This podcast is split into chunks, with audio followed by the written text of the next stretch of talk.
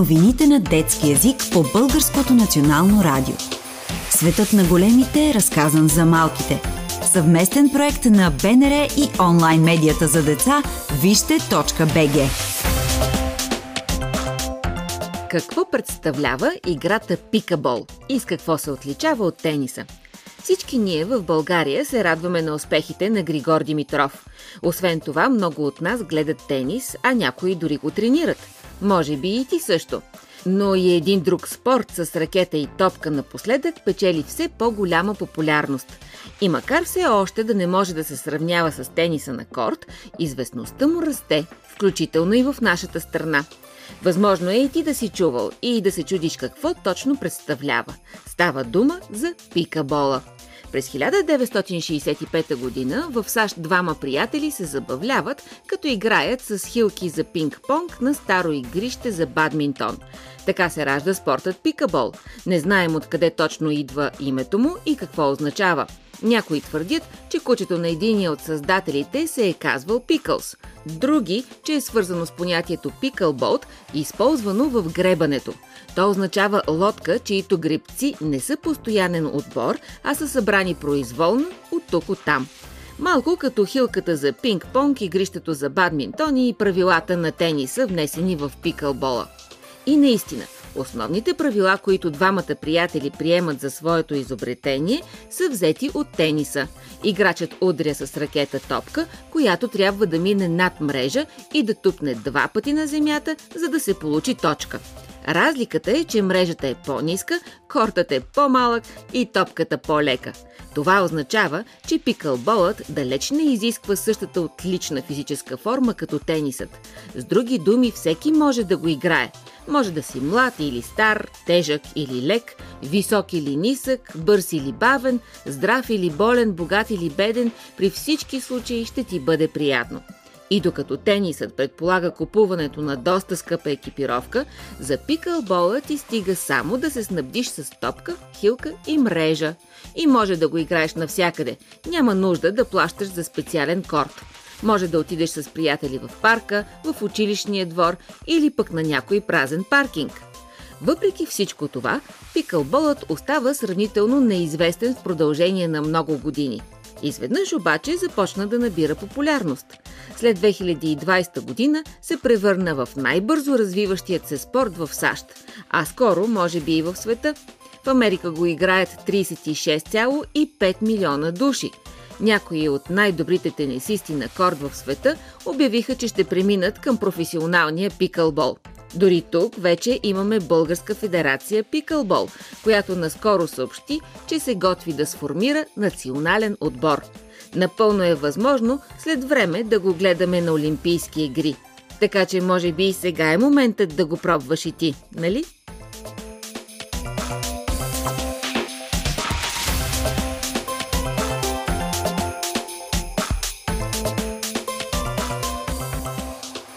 Какъв е проблемът с традиционните фойерверки? Какви правила могат да помогнат за по-доброто им използване и какво друго може да се използва на тяхно място?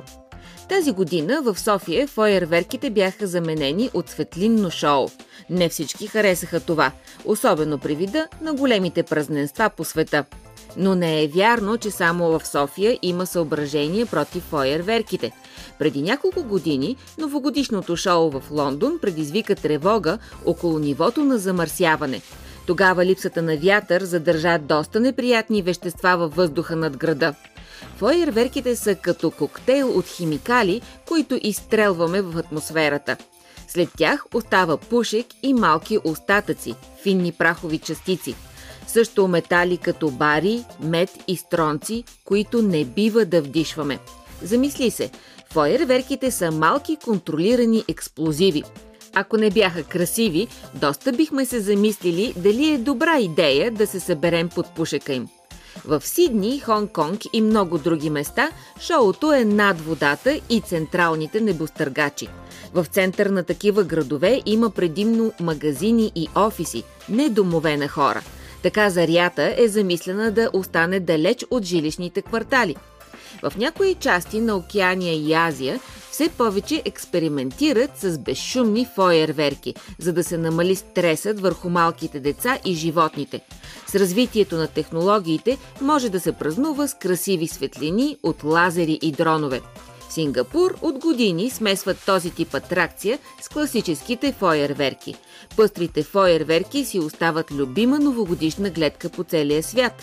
С една важна подробност – говорим за красивата и внимателно планирана заря, но не и за пиратките и фойерверките за лично ползване. Зарята се прави от пиротехници – специалисти, които знаят как да работят безопасно с запалими вещества.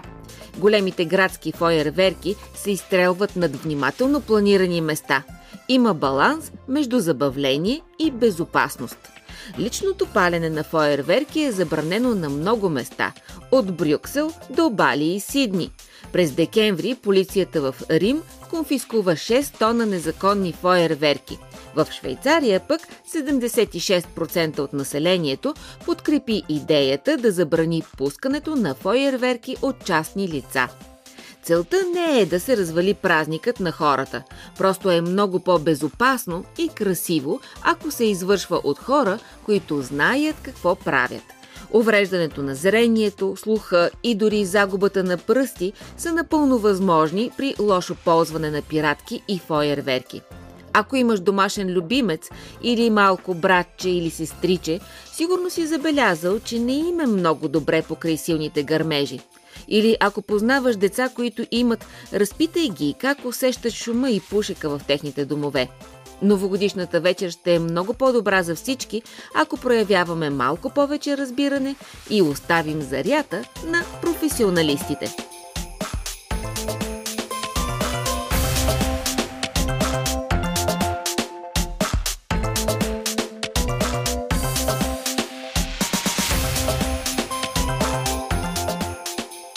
Какво означава думата Конституция? Също както у дома си имате определени правила, според които твоето семейство да живее в мир и разбирателство, така и в Конституцията са разписани правилата за това как да живеем в хармония като общество. Конституцията е основен закон и другите закони не могат да й противоречат. Тя ни казва какви права, но и какви задължения имаме като граждани на България.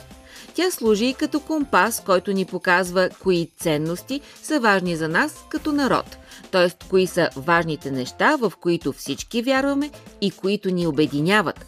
В Конституцията се говори за неща като свобода и справедливост. Казва се, че семейството и децата са под закрилата на държавата и обществото. Пише, че в нашата страна всички хора се раждат свободни и равни по достойнство и права, че държавата ни трябва да гарантира, че всеки човек може да се развива свободно, че гласът на всеки трябва да се чува и зачита, че всеки човек има право да бъде третиран справедливо. Казва се също, че всички хора сме равни и пред закона. Това означава, че никой няма право на привилегии и че справедливостта е за всички. Конституцията е като ръководство, което ни помага да живеем заедно по честен и добър начин, но тя указва и как се управлява страната ни и какви са ангажиментите на нашите лидери. Според този специален документ, властта проистича от народа. Това означава, че гражданите на България избират на кого искат да поверят управлението на страната ни. Пише също, че България е република с парламентарно управление, т.е. най-голяма власт от всички институции има Народното събрание. Разделението на властите в България на законодателна, изпълнителна и съдебна също е записано в Конституцията, както и фактът, че България е част от развитието на Европейския съюз. А знаеш ли, че първата конституция на България е създадена след като България става държава, отделна от Османската империя? Тя се е наричала Търновска конституция, защото е създадена в град Търново. Тогава България е била княжество, т.е. управлявала се от княз. Онази конституция е била новаторска за времето си. Тя въвела съвсем нови правила за българското общество, като личната неприкосновеност и правото на частна собственост. Първото означава, че всеки има свое собствено пространство и тяло и е важно да го уважаваме. Второто означава, например, че никой няма право да влиза в твоя дом без разрешение.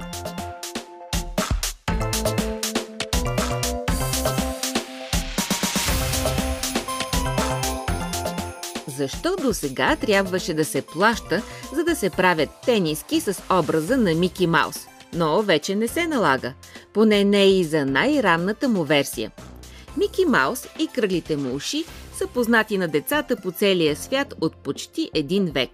Мишокът е създаден от компанията Дисни, но от първи януари тази година той вече принадлежи на света.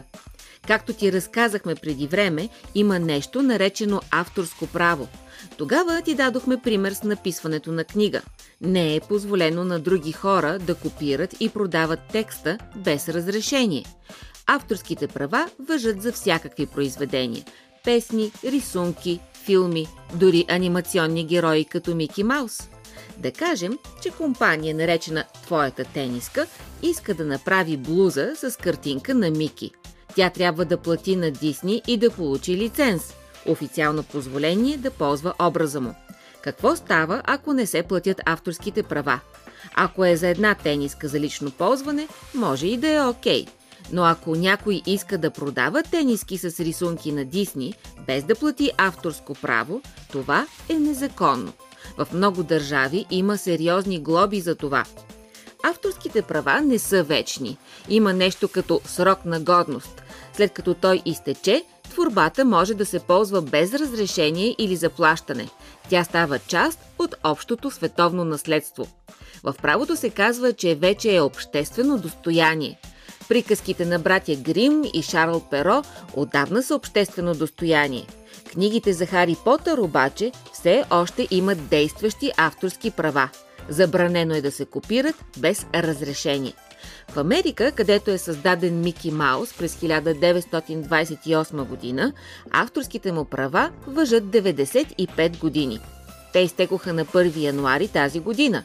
Вече всеки може да ползва свободно образа му. Даже обявиха филм на ужасите, в който Мики ще бъде злодей. Уолт Дисни никак не би харесал това, но вече няма какво да направи. Има и предвид, че обществено достояние е само най-ранната версия на Мики от филма «Параходът Уили», създаден през хиляда деветстотин двадесет и осма година. Познатата му днес физиономия с по-кръгло лице и модерен вид се използва чак във филма «Фантазия» през хиляда деветстотин и четиридесета година. Авторските права на модерният Мики важат все още до две хиляди тридесет и пета година.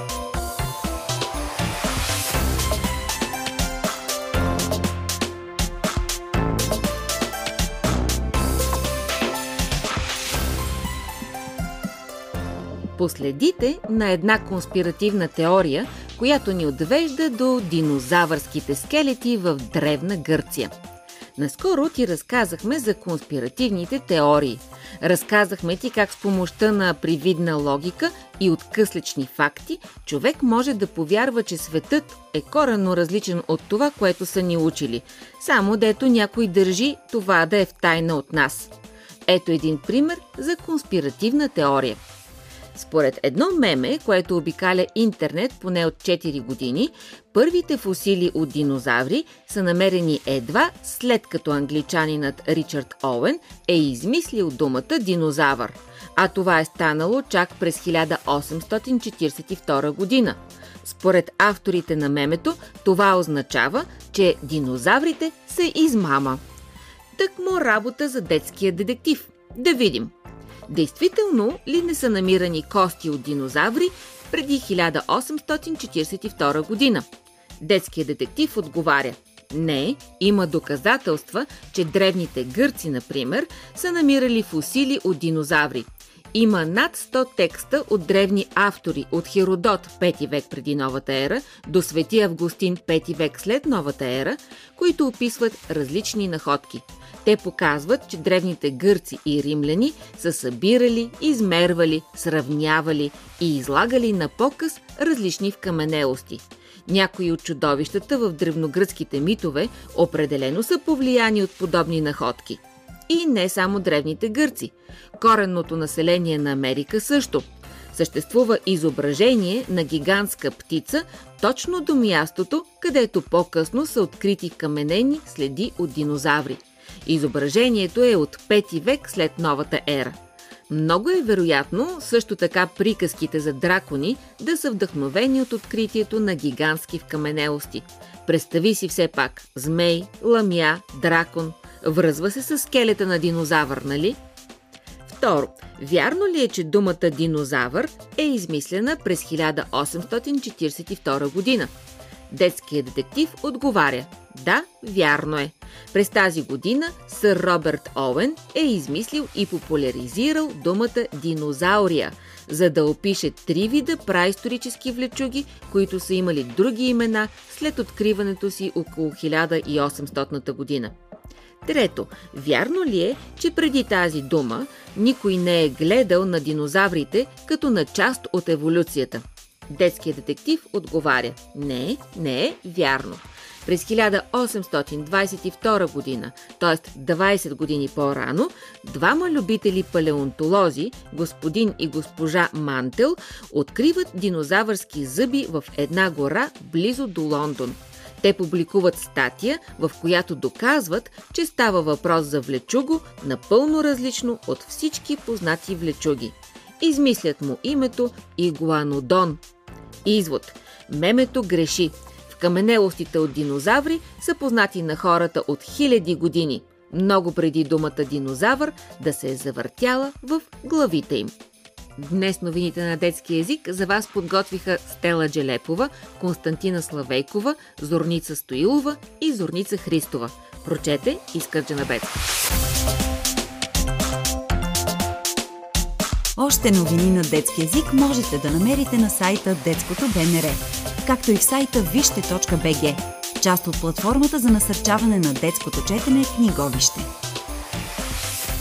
Вие слушахте едно съвместно предаване на Българското национално радио и фондация Гутенберг три точка нула.